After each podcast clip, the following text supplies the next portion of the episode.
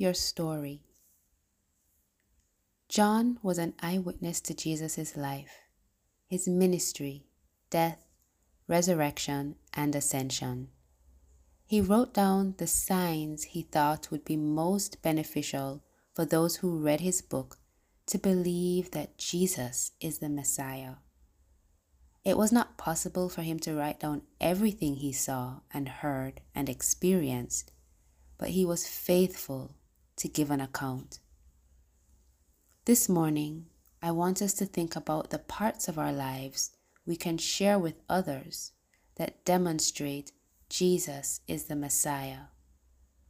What has the Lord done?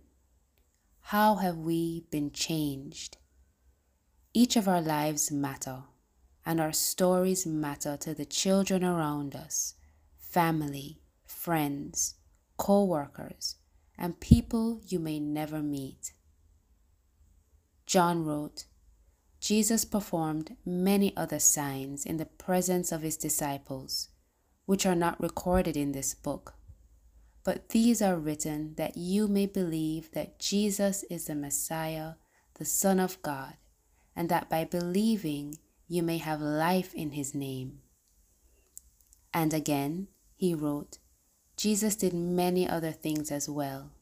If every one of them were written down, I suppose that even the whole world would not have room for the books that would be written. I can't say what John's vision was for the impact of his testimony. I doubt he knew it would form part of the Second Testament of the Bible. At the very least, though, he knew that it would result in the faith of many of those who read it. We know that it has resulted in the salvation of too many souls to number, including ours. We have life in Jesus' name, as John desired, because of the testimonies in his gospel, not to mention the other gospels, letters, and books in the Bible that point to Jesus.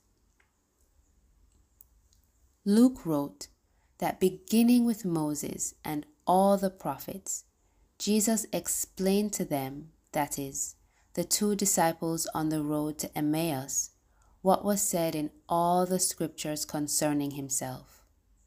We know this because they went and told what had happened on the way and how Jesus was recognized by them when he broke the bread.